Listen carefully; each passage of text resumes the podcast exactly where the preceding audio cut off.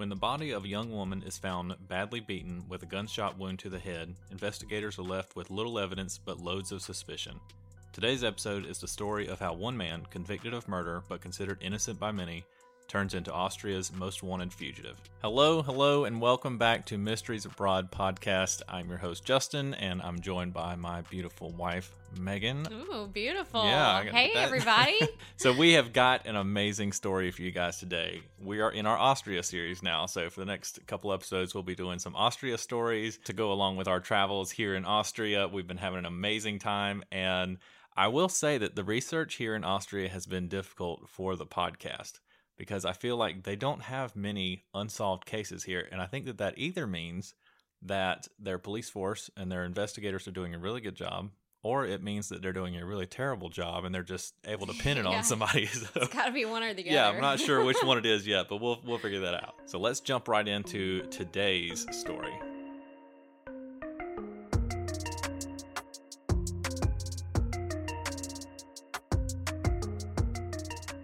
March of 1986, we catch up with a man named Tibor Foco in the Austrian town of Linz. Tibor is somewhat of a celebrity around town. He was born into a well to do family and had a successful career as a motorcycle racer in Europe. It was a shock to many around him when one day he decided to open a bar, which he called Bunnies, in the red light district of Linz.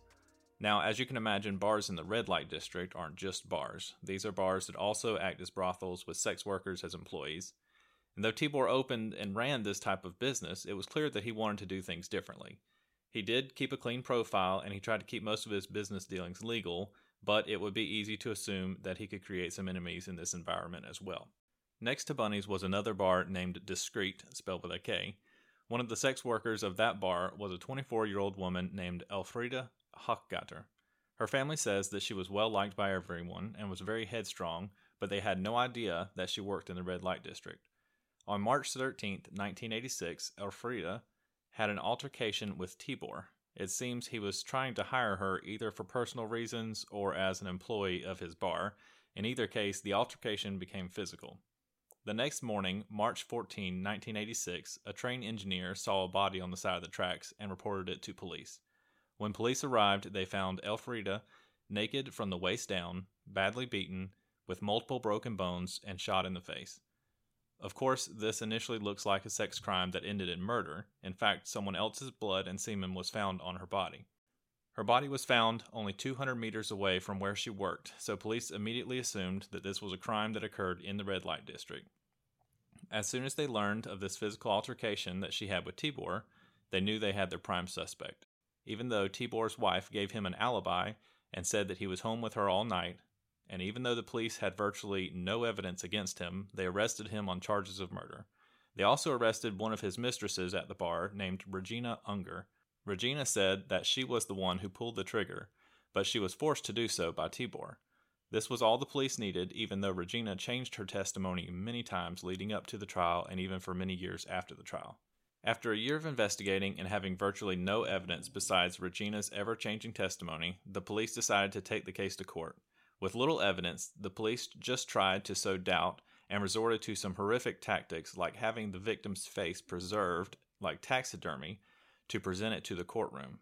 After a 20 day trial that saw 75 experts and witnesses, Tibor was found guilty of murder and was given a life sentence. Regina also at one point said that another man named Hans Peter Loftier was involved and he received an 18 year sentence.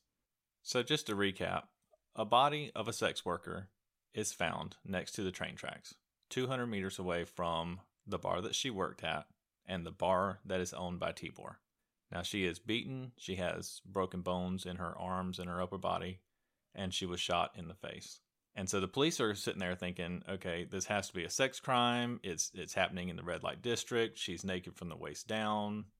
Uh, she has semen on her, and then they find out that she had a some sort of a physical altercation with Tibor the night before, and they're like, ooh, that's our guy. That's our guy right there. He fought with her that night. She's dead the next morning. That has to be what it is. And they find Regina, who works at his bar, who's willing to say, yeah, it was him. Matter of fact, I helped him do it, and he forced me to pull the trigger. That type of thing. And that's really all they had to go. I mean, there was like no further evidence, and we're gonna we're gonna get like deeper into the the case here in a minute. But What happened to the girl who said she pulled the trigger? What was her name? Uh, Regina Unger. Regina. Yeah. What happened to her? She ends up um, basically getting nothing. What? She basically gets nothing, and her story changes over and over and over again. Oh, she just had something against Tibor. I'm, I mean, something like that. But then, I mean, her her testimony is really what lands him in the courtroom, basically. But then later on, she changes it and says that it wasn't him. She names several people. I mean, she named this other guy Hans Peter, and just I mean, he ends up getting a big sentence and everything. And this this case What gets really deep, and we'll get into some of the details and what happens to them after the case occurs, but or after the court trial occurs. But it's uh, it is something. yeah, I mean, I'm thinking, like, what is wrong with her, Regina? Like, how does Yeah. your story change that much? And why are they even taking her word Yeah, after her story Well- has changed so much? Like, she's not someone that you can trust. Yeah. So, and I don't know why that was her story the initial night. We'll get into some of the reasons why her story changed during the investigation, but okay. but we'll get on that later. So earlier I said that Tibor was on Austria's most wanted fugitive list. So let's get to the fugitive part of this story. In prison, Tibor was a model inmate. He began to study law at Johannes Kepler University and did very well with this. In fact, he was doing so well that many of his professors petitioned the prison to allow him to attend some lectures in person. He was the first prisoner serving a life sentence that was allowed to do this. Tibor saw this as an opportunity and began to put plans in motion. Through a network of friends, family, and women that Tibor began to correspond with from prison, he was able to set up an elaborate escape. On April 27, 1995, Tibor and his guards arrived at Kepler for one of the lectures he would be attending. One guard remained in the car and the other stayed with Tibor. Tibor was somehow able to shake off his guard and lose him in the university crowd. He then picked up a few supplies that were waiting for him in a bathroom, which allowed him to run to a nearby garage where he got a backpack with money, clothes, a sleeping bag, a fake passport, and a motorcycle. A carefully planned route was used for Tibor to get out of the city quickly. Police immediately swarmed the university, but Tibor was long gone. They believe that Tibor went to Hungary because that is where his family had some history. He is also believed to have gone to North Carolina and Florida, but they now think he may be back in Europe. So that's the facts of what happened to Tibor. But now let's dig a little deeper into this conviction because I and a lot of other people believe the judicial system may have failed Tibor. After his trial ended, the public interest in the case didn't go away, and many pointed out several glaringly obvious issues with the investigation and the court proceedings. The most obvious was the absolute lack of evidence linking Tibor to the crime. If you remember, I said that Elfrida had someone else's blood and semen on her. The blood and semen were tested by the police, but they did not match Tibor, Hans Peter, or Regina. Once the police realized it wouldn't help them convict Tibor, they basically said that the semen was easily explained due to the nature of her work and no longer considered it important to the case, and they didn't investigate further to even see whose it was. So they said since she is a sex worker, she would likely have semen on her, or or it's probable that she could. And so, even though earlier we said it was important to the case and we needed to test everyone involved, now Yeah. that it doesn't match our star witness or, or our star suspect, yeah, it, we're and not I even going to use it. it might not be important, but then it might be Yeah, if it's the im- one thing that leads to the yeah, killer. if it's if it was important enough for you to test it against your primary suspect Yeah. and the other people that you believe are involved, then it is important enough to follow up with it and say, okay, who was with her that night? I mean, check Yeah. with the bar, check the other people that are involved. I mean, she had a boyfriend, check all these people. It was said that leading up to her death, Elfrida had become very anxious and withdrawn.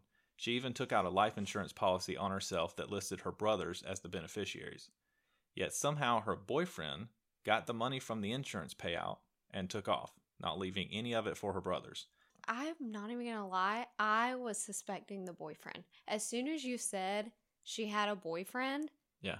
I was like, wait a minute. Okay, this first we've heard of the boyfriend, and normally it's the person closest to you. Yeah. And she just took out a life insurance policy, and he knew about it. Yeah. And it didn't name him in it. I don't But And that's what I don't understand is how he even got the money. Yeah. I don't know how that happened, but n- neither of the brothers got any of it. Initially, her boyfriend said he had an alibi on the night of the murder, but that later fell apart. The police were deeply involved with investigating Tibor at this point, and didn't pursue the boyfriend any further. Oh, so he takes the money. He has an alibi that I guess they believed at the time, but then later on somebody found out was not a legit alibi. And he got the money and just kind of disappeared. I mean, he was no longer being investigated. So maybe he moved, maybe he left the country. He was free to do so. But uh, basically, he just disappeared on everybody. He got away point. with murder. Yeah, that's likely. Tibor's own legal counsel seemed to be very incompetent. Tibor was instructed by his lawyer to comply with whatever the police wanted because that would help show his innocence. On the day that the courtroom made a visit to the crime scene, the police investigators told Tibor and Regina to pose, gun in hand, pointed at the head of a stand in for Elfrida. There were reporters and cameras all over the place, so this became plastered all over the news and, of course, made Tibor look super guilty because his picture is just in the newspapers and on the news, standing there holding the gun and everything. Because his attorney, his lawyer, said, "Yeah, just do whatever they tell you to do." I mean, what what lawyer would stand there and be like, "Yeah, it's okay, hold the gun"? Yeah, that's the worst. yeah, absolutely. Nobody would I do mean, that. you're making him look guilty. Yeah. Persons close to the case were even called out for misconduct. Some jurors came forward after the trial closed to say that the judge himself had misled them on the details of certain interrogations. It was even discovered later that the judge was actually in the room during some of the police interrogations, which is obviously a major issue. So they're like they're interrogating people like Regina and the judge from the trial. This is, you know, a long time before the trial starts. The judge is at the police station for some reason in the interrogation room with witnesses of a trial that hasn't even gone to court yet. Yeah, they needed to find another judge. Like, Yeah. why was that even allowed? Why was allowed? he even there? I don't like know. that seems really weird. That is weird. Then once Tibor was in prison, his wife divorced him and married one of the officers investigating the murder. What? Yeah, they denied any wrongdoing and the matter was dropped. what if that? What They if they just were said- seeing each yeah. other before? I'm just being dramatic over here. But what if they were seeing each other before and then they planned this or didn't plan this but saw an opportunity when Yeah. it came up? So that's one officer. Yeah. Okay, let me give you another one. Oh my gosh. So now now we have said there's an issue with the judge that just potentially should not have been involved with this case at this point. And then there was an issue with a police officer. And now let me give you the other one. One of the biggest standouts was a police officer, Othmar Kreutzer. He was caught lying about evidence and facts of the investigation multiple times while in court. He was also the one to conduct the interviews of Regina during the investigation. Now, Regina changed her testimony seven times during the investigation, like I said earlier. And finally, in 1993, this was six years after the trial, she said that Kreutzer had tortured her during the investigation. She said that he made up her statement and forced her to sign it. Even with this revelation, it took three more years for Hans Peter to be acquitted of the murder. He later received a payment of about 320,000 euros for the decade that he spent in prison. Kreutzer was never charged with anything and didn't receive disciplinary action, even though they found many discrepancies in his paperwork. So even after she says, I was tortured, I was forced to do this, and evidently there was enough evidence to be able to get Hans Peter acquitted of the murder, Kreutzer still doesn't get any disciplinary action whatsoever. It's wild. Absolutely wild what's going on in that police department. Yeah, there's definitely some shady stuff going on. And like almost like they've planned this.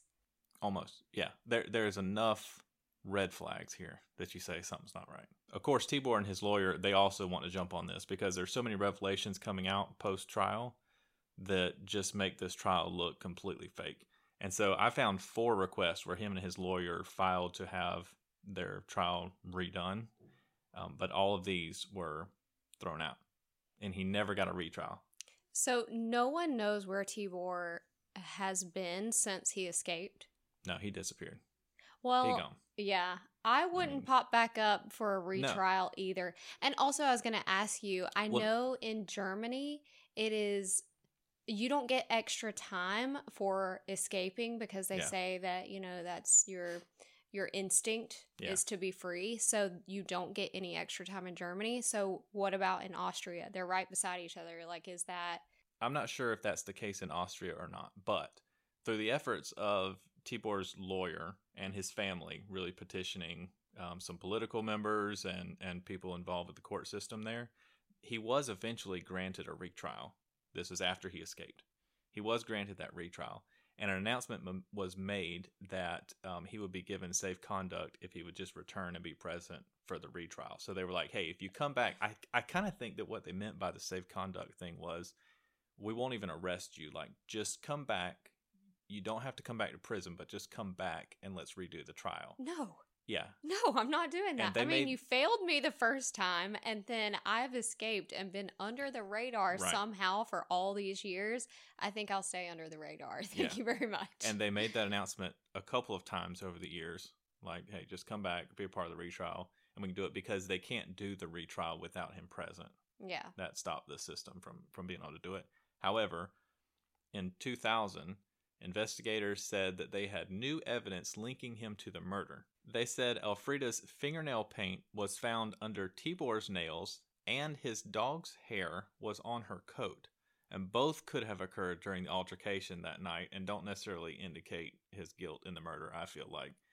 But I also have a hard time figuring out how how were was her fingernail paint under his fingernails if that is true Yeah. How does that How- happen? We've been married for 13 I years. doubt and I've you've ever never had- had. yeah i can't We've imagine never had an altercation like that, but yeah I mean, but you think about people getting into a fight maybe you know slaps or punches are thrown or whatever nobody's how grabbing somebody's getting- yeah. fingernails how is that happening? Unless he's got like her hands on the desk and he's like, just grabbing Just her by the grabbing fingernails, fingernails, yeah.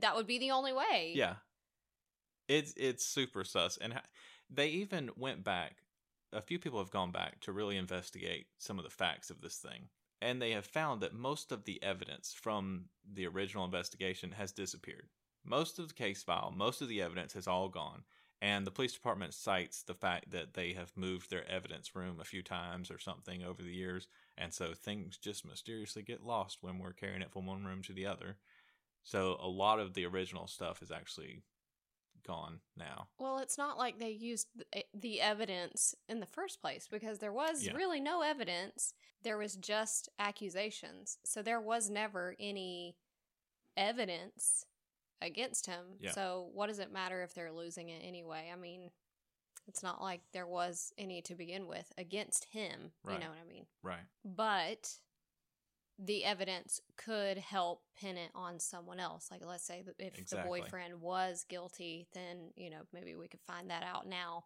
Do you know if the boyfriend is still alive? I don't know if he's still alive. I also don't think that he that he was tested to see if he was a match for the semen or the blood. So they just never questioned him. Not really. No. He said he had an alibi where he was and that checked out and then people looked at it later and they were like, "No, it don't." It It is don't just check out. so weird to me that he got the insurance money. Yeah. And I don't know how that occurred because that is super strange. It said specifically in the report that she took it out with her brothers as the beneficiaries. But it also specifically says that the boyfriend got the money and then he just basically disappeared after that. Wow. Really weird. I mean, we don't know for sure, but I just feel really suspicious about that. Yeah. I about the boyfriend, about like for some reason, like my intuition is tingling and it's Yeah. like, mm, why do I feel like it's and it might him? not have even been him. It might be somebody that we're not even thinking about. I mean, it could be the owner of the bar that she worked at or something. He yeah, saw her 100%. talking Could to be client. Like, Yeah. yeah, any anybody, but it's like why did they specifically just focus on Tibor? I mean, why oh, was I mean he was just like automatically locked all in. the time. I feel like Yeah. they just sometimes they just zero in on one person and then in, instead of actually making sure no one else was involved or it wasn't Mhm. someone else they're like no we got to close the case Right. i feel like a lot of times they feel like pressured by um, the community to figure out the answer and close the case just so everyone in the community isn't scared and also mad at them for not figuring out the answer yet Yeah, so a lot it- of times they'll do that. it's more about closing the case than it is about finding facts. Yeah, it's like I what what can we what can we posit to say this this will do it and we can close this case and say that we don't have any unsolved murders here or something Yeah, which I absolutely can't stand because it's like you're how many innocent people are Mhm. behind bars because you just wanted to close close a case. yeah And you've ruined these lives. Like how do you even sleep at night? well this one police officer i mean we we and we don't know if he tortured regina when they were doing the questioning but they do know that he lied multiple times about evidence that they had and things that they had on the file he lied about that in court. Later on it was discovered that like you said this and that was a complete lie. And then he didn't receive any disciplinary action at all. Nothing at all. And i think if you are an investigator and you're doing a trial like this and someone is sentenced to life in prison or or death penalty or what or even just a long prison sentence you helped put them there by lying you need to be going to prison too yeah. like when that person gets acquitted and pulled out you should be going to prison it should be taken that seriously There has to be the some investigators. accountability there. Exactly. Or else an investigator, you know, and I know not all of them are, are crooked or anything, but the ones that are, they can get away with saying whatever because they could just say, oh, well, that was just a mistake that I said in court that one time. And it's like, how many of these quote unquote mistakes are you making that's just making it look like you're solving cases and you're putting people behind bars? Like that, that is, you're really messing up people's lives if you get into that kind of a, a habit. Okay, so Tibor's wife marries an officer. Yeah.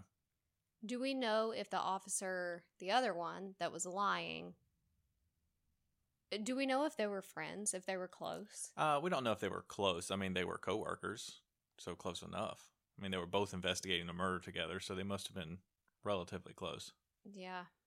I It- mean, I it just wonder if almost- something was going yeah, on there too. I, I mean, I think so. I, and I don't know where it was coming from. Was Mhm. it coming from the police department doing something, or was it coming from? Oh, uh, here's something else I didn't even I didn't even put in here. Just, there's so many details of this case that it was it was just too much to even put in the the story.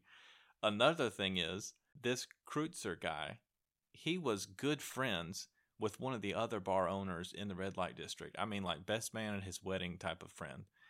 And it it is very likely all these bar owners. I mean, that's competition. They're all on the same street. They're all selling the same thing. mm-hmm. It could be that you know Tibor kind of made an enemy there, or is just viewed as competition, and they're doing their under the table stuff like they do. Yeah. He could have said, "Hey, how can we, how can we get Tibor out of here?" And the police officers could have set something up. I mean, they could have killed her, left her there, and then be like, "We're we're pinning it on Tibor, evidence or not." That anything like that could have happened, or it could have been that he made an enemy at the police department, Yeah, or there's- it could be that maybe his wife just was having an affair with one of the officers, and and Tibor needed to be removed. I mean, there's a lot of options here. Wow. There is just not enough evidence on this case. No, I feel not like. at all. I mean, it should have never gone to trial. For one thing, there's not enough evidence to know who it was. Yeah. much less to convict someone and give them a life sentence. Yeah. I almost don't feel like Tibor did it, and I'm glad he was able to escape. Yeah. Uh, it's a shame that he was, I mean, he petitioned four times with all this information to be uh, retried, and they denied him all four times. Somehow, though, Hans Peter was allowed to be retried and acquitted. I mean, they said no involvement whatsoever. He's been acquitted. He's out. He's a free man. And Tibor sits in prison another, what, I guess maybe about three years, and then finally escapes. Okay, so you kind of know what I think. Yeah. I kind of think it was the boyfriend. I kind of, I'm glad Tibor has managed to escape. I could be totally wrong. So, what are your theories, or what is your theory? Who do you think did it? I feel like he was set up. And I don't know if he was set up by his wife, who maybe had a relationship with one of the police officers, or if he was set up by another bar owner there. In either case, though, I feel like the police department was used as the middleman to I just really thought set him about up. something. His wife gave him an alibi. Why would she do that if they were trying to set this up? Hmm, I don't know. Yeah, that's true. So maybe, maybe she wasn't involved. Yeah. Or maybe she just gave him an alibi because he actually had an alibi. And then later on, her boyfriend, if she was Yeah. already seeing the officer, maybe they weren't even seeing each other yet. But if they were, maybe he was like, hey, I have an idea. Yeah. you know? Yeah. I mean, I th- I think that that one that's a strange detail of the case. I think what's more likely is another bar owner set him Mm. up. I don't think that. uh, Let's say that um, Elfrida was killed by by her um, bar owner. We don't even know his name. I mean, I'm I'm sure he was talked to, but we don't even know his name. He wasn't listed in the in the case file. So if he if let's just say she was killed by him or one of the people that hired her that night or whatever, I don't think the police would just be like, "Ding ding ding, it's Tibor." Like I feel like something they almost went straight to him. So it's like they they almost already knew. So Yeah. that that really just makes me feel like that's too fast and you you kind of already had Tibor in mind when Mhm. you found that body. When they got the call and, and they said, "Oh, there's a body on the side of the train tracks," they probably all just looked at each other because they knew there was a body on the side of the train tracks, and they knew that they were headed to pick up Tibor. Yeah, or immediately when they heard that they Tibor had had an altercation with Elfrida, um, they were like, "Okay, this has to Yeah. be the guy." And Justin and I have actually talked about this before, but I feel like we are just a little too open minded to be investigators in Yeah. real life because we would hear, like, if we were the ones investigating this case, we would hear that um, they had an altercation the night before. And obviously, our alarm bells would be going off too. Like, oh, maybe we've got the guy. He definitely needs to be looked at for sure. Yeah. But we would also be saying just because they got in a fight the night before doesn't mean he killed her. Like, this is, I mean, a dangerous industry that she's in. Anything could have happened. Yeah. Um, lots of shady stuff going on. So anything could have happened. And just because they had an altercation the night she died, just it doesn't mean that it was Yeah. him. I think if I was the investigators, I would not be comfortable pinning it on one person until I knew whose blood and whose semen was on her. Yeah, 100%. Okay, and even if they say, well, she was a sex worker, so it's conceivable that at the end of the night she had semen on her. Like, okay, I get that. Whose blood was that then? Mm-hmm. Whose blood is on her? It's not hers. It's not any of the three people that you're pinning the murder on. Does the Regina or Tibor come or from Hans. the same Yeah, person? yeah. yeah. And it's like until you can say whose bodily fluids are on her, I Mhm. don't think you can take this to court. Yeah. You know, like you just you would have to know that is a major clue in the case. Potentially. Maybe it's not. Maybe it just was well, I don't know. I mean, Yeah, maybe it semen, like I at said, work. is Yeah. explainable, maybe, but the blood? How? Yeah. How? A- And they even said that her blood was found in front of the bar that she worked at. Her her blood, not this uh, phantom's blood. Hmm. but some of her blood was found in front of the bar, and I it's not clear if that was on the sidewalk or whatever. I mean, she was found very close by. She was only 200 meters away from the bar, so Mhm. that's I mean, almost as if she was shot there and then yeah, walked or injured. I mean, she was badly beaten. She was badly beaten. She had broken bones and everything. So that could have happened at the bar and then hauled out there and Yeah. shot. There are a lot of missing pieces in this puzzle, and it's incredible to me that it actually made it to trial. It got a conviction of two Yeah. people, and one of them, even with all these revelations popping up, he was still not able to get a retrial for over 10 years. wild case. Yeah. I have pictures of Tibor. I also have the pictures where they have like computer aged him, you know, as they're they're trying to look for him because he's he's still on Austria's most wanted list. So I'll put some of those pictures on our Instagram feed. Go on there and leave us a leave us a comment. Tell me what you think because I'd love to hear y'all's theories on this. I think it's one of those things. There could be a million theories just because the investigation was never complete in my mind. I'm over here like, if you think you found Tibor, keep your mouth shut. Yeah. Yeah. I don't think he did it. Maybe he did, and I, you know, I guess the right thing to do would be to tell, but yeah. I don't know. I, I just think if it even if it was him, it was certainly a mistrial. At Yeah. the at the very least, yeah. he did get a mistrial. That is for certain. Mhm. There, there's no way around that. So that's all for today's case. Thank you guys for listening. I hope you enjoyed this one. I know we've got a really great one coming up next. We'll have one more Austria episode coming out on the next podcast. Don't forget, we are uploading every Monday and Thursday. Thanks for listening.